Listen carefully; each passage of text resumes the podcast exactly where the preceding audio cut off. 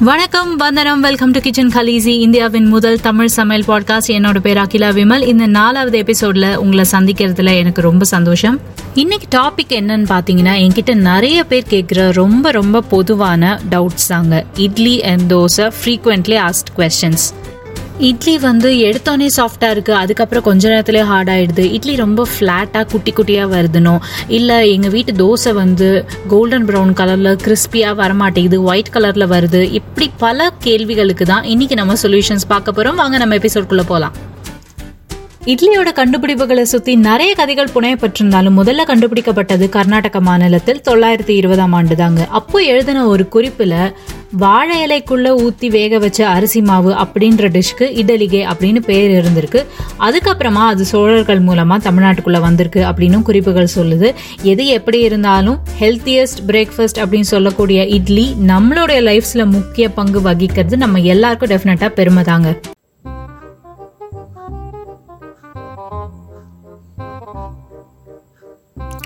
இட்லி சாஃப்டாக வரத்துக்கு ஏதாவது கொஞ்சம் டிப்ஸ் சொல்லுங்களேன். அப்படின்னு நீங்கள் யார்ட்டையா போய் கேட்டு பாருங்களேன். அப்படியே அள்ளி தெளிச்சிருவாங்க.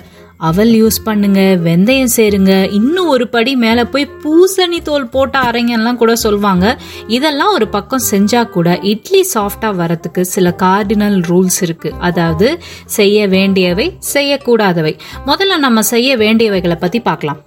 உளுந்து புத்தம் புதுசாக இருக்க வேண்டியது ரொம்பவே அவசியங்க. நீங்கள் கிராமப்புறங்களில் அல்லது டவுன் சைடு இருக்கீங்க அப்படின்னாக்க லோக்கல் ரீட்டைலர் யார்ட்டையாவது போய் புது உளுந்து வேணும்னு கேட்டிங்கனாக்கா அவங்க அதுக்கேற்ற மாதிரி எடுத்து கொடுப்பாங்க. இல்லை நான் சிட்டி சைடு தான் இருக்கேன். என்னால் டிபார்ட்மெண்டல் ஸ்டோரில் தான் வாங்க முடியும் அப்படின்னாக்க மேனுஃபேக்சரிங் டேட்லேருந்து ரெண்டு மாதம் வரைக்கும் தான் உளுந்தோட ஃபுல் ஸ்ட்ரென்த் இருக்கும். அதுக்கப்புறமா படிப்படியாக குறைய ஆரம்பிச்சிடும் அரிசிக்கு முன்னாடியோ சரி அரிசிக்கு அப்புறமாவோ சரி நீங்க எப்ப உளுந்த கிரைண்ட் பண்ணாலும் டெஃபினட்டா ஐஸ் வாட்டர் ஊத்தி அரைங்க. ஏன்னா ஐஸ் வாட்டர் உளுந்து வந்து கிரைண்டரோட ஹீட்டுக்கு ஏற்ற மாதிரி அதோட டெம்பரேச்சர் ரைஸ் ஆகாம பாத்துக்கும். ஸோ உளுந்து வந்து உங்களுக்கு ரொம்ப நல்லா பொங்கி வரும். இப்போ நம்ம செய்யக்கூடாதது என்ன அப்படின்றத பார்ப்போம். மெயினாக ஒன்றே ஒன்று தாங்க மாவெல்லாம் நீங்கள் ஆட்டி முடிச்சு ஓவர் நைட் அதை புளிக்க வச்சுட்டு காலையில் அது ரெண்டு மடங்காக ரொம்ப அழகாக ஃபோமியாக பொங்கி இருக்கிற மாவை வேணா வலிக்குது அழுதுருவேன் அப்படின்னு சொல்கிற அளவுக்கு போட்டு அட்டி அட்டின்னு அடிச்சிடுறாங்க.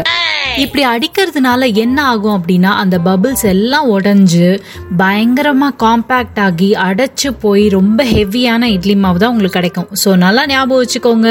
கனமான மாவு ஈக்குவல்ஸ் கனமான இட்லி. ஸோ மாவை அடிக்காம நீங்க அப்படியே எடுத்து யூஸ் பண்ணீங்க அப்படின்னா மெய்யாலுமே மல்லிப்பூ மாதிரி இட்லி கிடைக்கும். இப்போ அடுத்து கொஸ்டின் நம்பர் டூ இட்லி ஃப்ளாட்டாக குட்டி குட்டியாக வருது என்ன செய்யலாம் அப்படிங்கிறது தான். அதுக்கு ஒரே ஒரு காரணம் தாங்க தண்ணி அளவு கூடி இருக்கிறது தான். அரிசி இல்லை உளுந்து இதில் எதுலையா ஒன்றில் தண்ணி கூடிருச்சு அப்படின்னா இன்னொன்றில் குறைச்சி அட்ஜஸ்ட் பண்ணிக்கிங்க டெஃபினட்டாக ரொம்ப நல்லா வரும். அடுத்த டாபிக் தோசை. இந்த தோசை வந்து ஒயிட்டாக இல்லாமல் கோல்டன் ப்ரௌன் கலரில் கிறிஸ்பியாக வரத்துக்கு என்ன பண்ணணும் அப்படிங்கிறதுக்கு உண்டான கிறிஸ்ப் டிப்ஸ் இப்போ நான் சொல்ல போகிறேன் crisp tip number one universal ratio இட்லிக்கு நாலு இட்லி அரிசி ஒரு உளுந்து அப்படின்றது நம்ம எல்லாருக்குமே தெரியும். ஆனால் இதே மாவை யூஸ் பண்ணி நீங்கள் தோசை சுட்டிங்க அப்படின்னா கொஞ்சம் ஒயிட் கலரில் தான் வரும். இதுக்கு என்ன செய்யணும் அப்படின்னா இதோடு சேர்ந்து ஒரு பங்கு பச்சரிசி மாவு பச்சரிசி அல்லது பொன்னி பச்சரிசி இது ரெண்டுத்தில் ஏதாவது ஒன்று உளுந்தா ஒன்றரை மடங்கு ஆக்கிக்கோங்க. இதை ஃபர்ஸ்ட் டைம் இட்லிக்கும் அதுக்கப்புறம் நீங்கள் தோசைக்கும் யூஸ் பண்ணலாம். இதில் இருக்கிற பச்சரிசி ரொம்ப கிறிஸ்பியான கோல்டன் ப்ரௌன் கலரை தோசைக்கு கொடுக்கும். கிறிஸ்ப் டிப் நம்பர் டூ மாவை கல்லில் ஊற்றின உடனேவே எண்ணெய் அள்ளி தெளிச்சிடக்கூடாது. காரணம் என்னன்னா எண்ணெயும் மாவில் இருக்கிற ஈரப்பதமும் சேர்ந்து கிறிஸ்பினஸை ஸ்மஜ் பண்ணிரும். அதுக்கப்புறம் உங்களுக்கு தோசை சாஃப்டாக வருமே தவிர்த்து கிறிஸ்பாக வரவே வராது. இதில் இன்னொரு விஷயம் என்னன்னா நான்ஸ்டிக் கல் வச்சிருக்கிறவங்க ரொம்ப கிறிஸ்பியாக எதிர்பார்க்காதீங்க. இரும்பு கல் யூஸ் பண்ணுறவங்களுக்கு ரொம்ப கிறிஸ்பியாக வரும். ஏன்னா நான்ஸ்டிக் கல் இரும்பு கல் மாதிரி ஹீட் ரீடைன் பண்ணாதுங்க.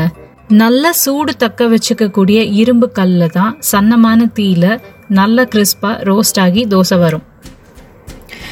இன்னைக்கு இந்த எபிசோட்ல பார்த்த விஷயங்கள் பார்த்த டிப்ஸ் எல்லாமே உங்களுக்கு ரொம்ப யூஸ்ஃபுல்லாக இருந்திருக்கும்னு நான் நினைக்கிறேன். போகிறதுக்கு முன்னாடி ஒரே ஒரு சின்ன விஷயம் இந்த குவாரண்டைன் டைம்ல கூடிய வரைக்கும் உங்க வீட்லயே இந்த இட்லி மாவு ரெடி பண்ண பாருங்க. ஈஸியாக கிடைக்குது அப்படிங்கிறதுக்காக வெளியில வாங்குறது. சேஃப்டி நலன் கருதி தவிர்த்த நல்லது.